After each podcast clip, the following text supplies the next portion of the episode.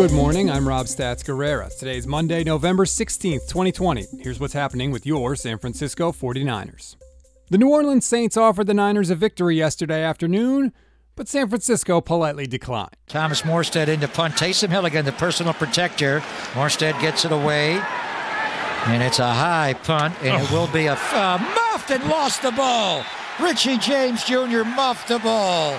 This one is a flat out mistake by Richie James. Yeah, there's no doubt about it. And three turnovers today and, and the two special teams muffs. This one is as bad as it gets. Richie just flat out dropped it. That's how it sounded on KNBR 1045 and 680. The 49ers would add a fourth turnover on the day and go on to lose a sloppy game to the Saints 27 to 13.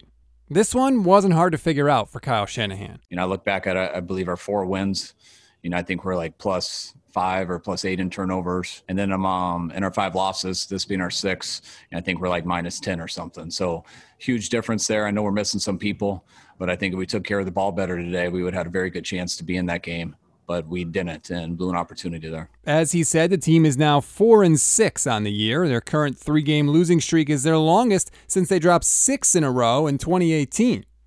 Quarterback Nick Mullens made his fourth start of the year, and shocker, wasn't particularly good.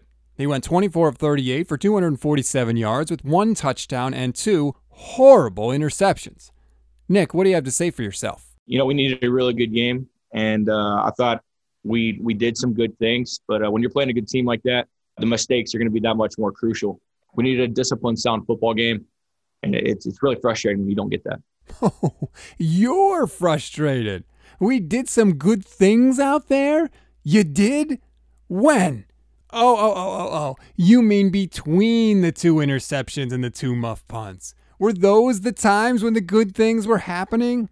I guess I lost track of them underneath the avalanche of turnovers.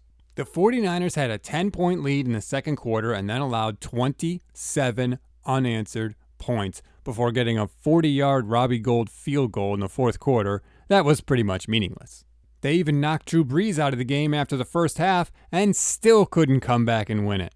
Every time the Saints did something good in this game, the 49ers did something worse to give the ball or the momentum right back.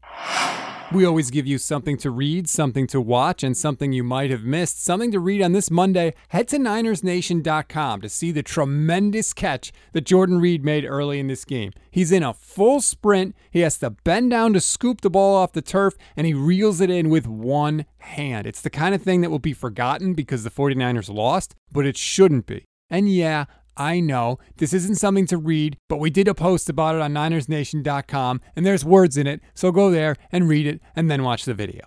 Something to watch or something else to watch. The 49ers may have to make a move at running back after JaMycal Hasty broke his collarbone yesterday, and he will miss the rest of the season.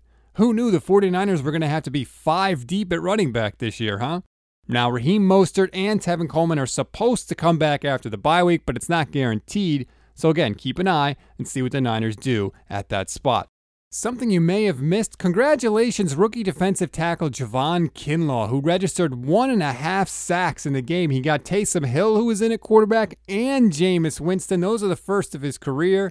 Hopefully, the first of many more to come.